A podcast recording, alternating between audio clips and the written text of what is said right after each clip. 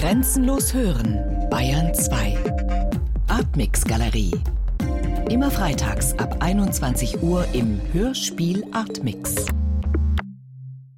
Normalerweise gilt die Odyssee als Irrfahrt, aber man könnte Odysseus Fahrt auch erkennen als einen besonders verschlungenen Lebensweg, als eine Reise zu sich selbst.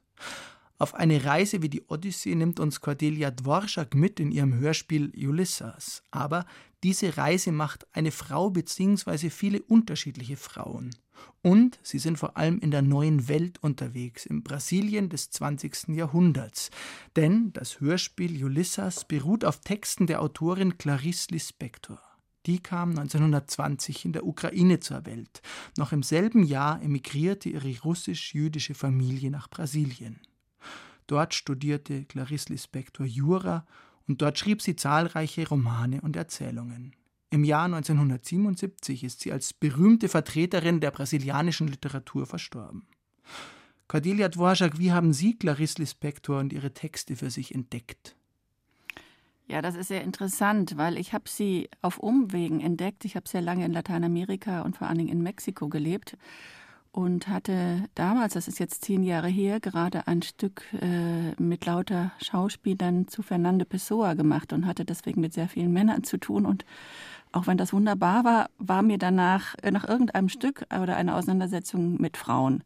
Und eine meiner Schauspielerinnen in Mexiko hat mir dann von Clarice Lispector zum ersten Mal erzählt. Ich kannte sie tatsächlich gar nicht und war aber gleich nach der ersten Lektüre von irgendeinem der Bücher oder Kurzgeschichten so begeistert, dass ich mir ziemlich alles von ihr besorgt habe und habe sie aber erstmal deswegen auf Spanisch kennengelernt und habe dann eine erste Version dieser Odyssee, dieser weiblichen Odyssee als Theaterstück gemacht für ein Festival damals in Mexiko und wir haben das aufgeführt, sehr schön, tatsächlich auch als Reise mit dem Publikum in einer alten Klosteranlage in Mexiko-Stadt, wo das Publikum von ähm, Schauplatz zu Schauplatz mitgewandert ist.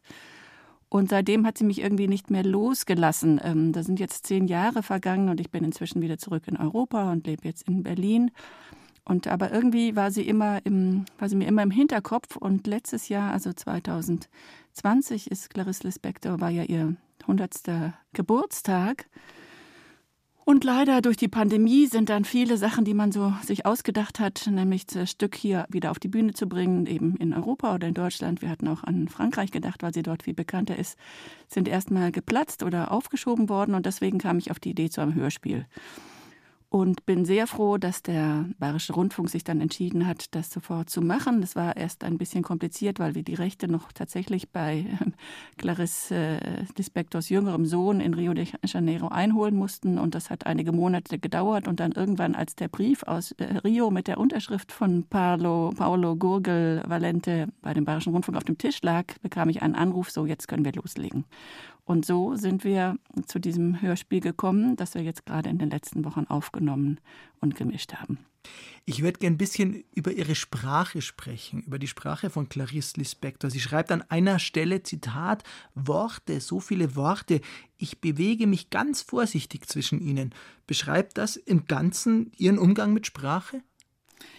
Ja, das ist sehr interessant. Ich frage mich auch immer, was für eine Sprache das eigentlich ist. Und ich kann es gar nicht so eindeutig beantworten, weil sie gilt ja als eine der bekanntesten brasilianischen Autorinnen und gleichzeitig merkt man sehr deutlich, dass Portugiesisch, obwohl sie portugiesisch aufgewachsen ist und auf Portugiesisch geschrieben hat, nicht ihre Ursprungssprache ist. In irgendeiner Form merkt man einfach, finde ich, den jüdischen und den ähm, russischen oder ukrainischen Hintergrund, auch wenn sie ganz klein war. Sie war ja erst ein paar Monate, als sie nach Brasilien kam, aber ähm, ich finde, das ist doch spürbar.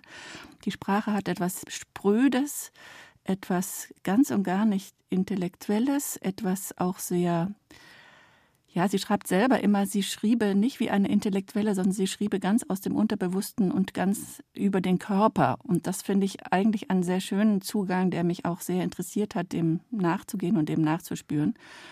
Und ich habe ja dann auch jetzt die Übersetzung gemacht aus dem Portugiesischen ähm, mit dem Umweg über das Spanische. Und das war sehr spannend im Deutschen, was ja eine sehr viel äh, abstraktere und sehr viel auch ähm, ich würde mal sagen, vielleicht sogar männlichere Sprache ist, Äquivalente zu finden. Das war gar nicht so einfach. Ähm, und dann auch noch zu überlegen, wie es gesprochen klingt und nicht nur gelesen. Und dann sind ja auch Clarisse-Texte, sind ja alles Prosatexte und gar keine dramatischen Texte. Also es war ein sehr spannender Vorgang und der hat mich eigentlich sogar ein Jahr lang, das ganze letzte Corona-Pausenjahr, bin ich mit Clarisse nochmal irgendwie mit ihrer Sprache umgegangen. Dann waren Sie unterwegs mit ihr in Alltagssituationen zwischen Tieren wie Hühnern, aber auch einem großen schwarzen Büffel. Mir ist so ein bisschen aufgefallen, als ich mich eingelesen habe, bei ihr geht es, wenn ich das richtig verstehe, nie ums große Ganze, um den großen Bogen, so wie Thomas Mann den zum Beispiel schlagen würde, sondern es sind ganz oft einzelne Begebenheiten eher, die bei ihr im Zentrum der Texte stehen. Was verbindet diese Texte darüber hinaus? Ich sehe das ein bisschen anders. Das stimmt, sie fängt immer in so ganz scheinbar alltäglichen manchmal vielleicht sogar fast banalen oder jedenfalls scheinbar überschaubaren Situationen an und plötzlich passiert irgendetwas. Initiation würde ich das mal nennen und dann sind wir tatsächlich im Großen und Ganzen. Ich finde das am großartigsten und wirklich überwältigsten in ihrem Roman Die Passion nach G.H. Wo die Begegnung mit einer Kakerlake tatsächlich zu einer wirklich ich würde mal sagen, universalen, auch kabbalistischen Reflexion über die Welt, über Kultur, über den den Zugang zur Kultur, die scheinbare Beherrschung des, des Natürlichen oder der Natur oder die Überwältigung auch dadurch beschrieben wird und immer größer und größer wird.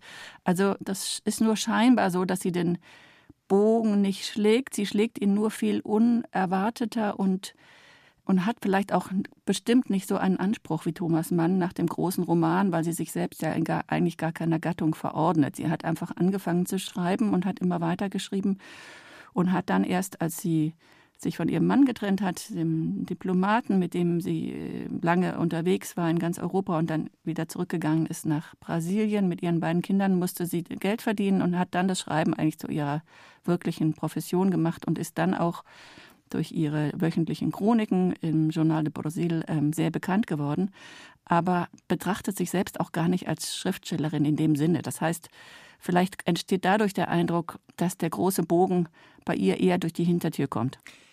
Das Hörspiel zeichnet ja jetzt gewissermaßen ein ganzes Leben nach. Am Anfang erzählt ein junges Mädchen, am Ende spricht eine alte Frau vom Sterben. War dieses Ordnungsprinzip in den Texten von Clarice Lispector schon angelegt? Nein, gar nicht. Ich habe ja wirklich eine Collage aus sehr vielen, sehr unterschiedlichen Texten zusammengestellt, wobei da mein erstes Kriterium war, wirklich ihre Frauenfiguren, und sie hat wirklich nicht nur über Frauen geschrieben, aber ihre Frauenfiguren sich begegnen zu lassen.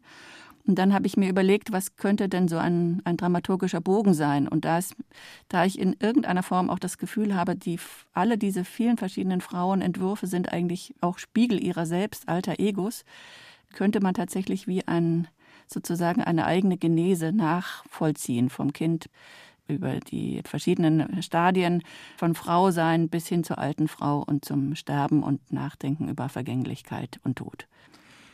Löwen sind zu hören in dem Hörspiel und Möwen, außerdem Straßenlärm, Fußballgesänge im Maracanã-Stadion. Sie lassen auch immer wieder ihre Figuren portugiesisch sprechen. Warum war Ihnen in der Inszenierung der Sound, der Klang von Rio oder vielleicht sogar auch von ganz Brasilien so wichtig?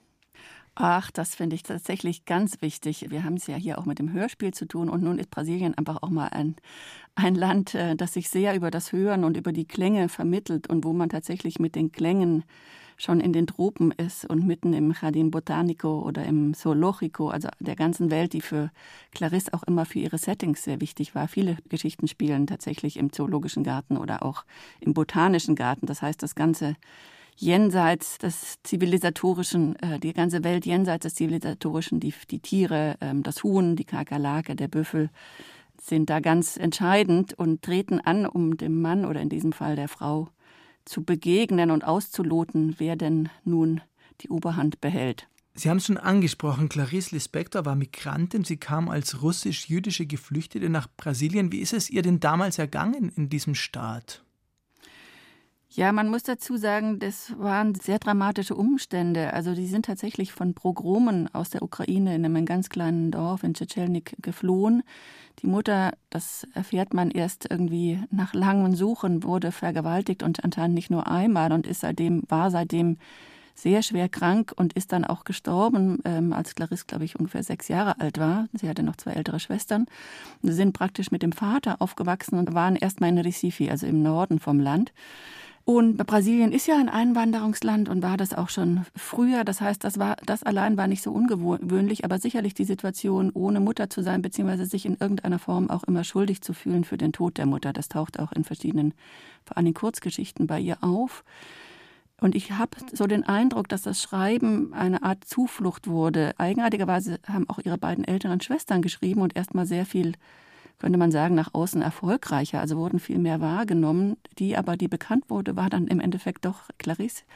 Tatsächlich ist auch die Beziehung zu dem Vater, die sehr nah war, wird immer wieder thematisiert. Also ich würde sie gar nicht so sehr, ich würde sie eher sagen, dass das Migratorische war eher im Familienhintergrund ähm, ausschlaggebend und so eine gewisse Unbeheimatetheit, die sich auch in ihrer Sprache zeigt auch wenn es jetzt weit weg ist, aber wie ergeht es Ihrer Literatur heute in, in Brasilien in den Zeiten von Präsident Bolsonaro?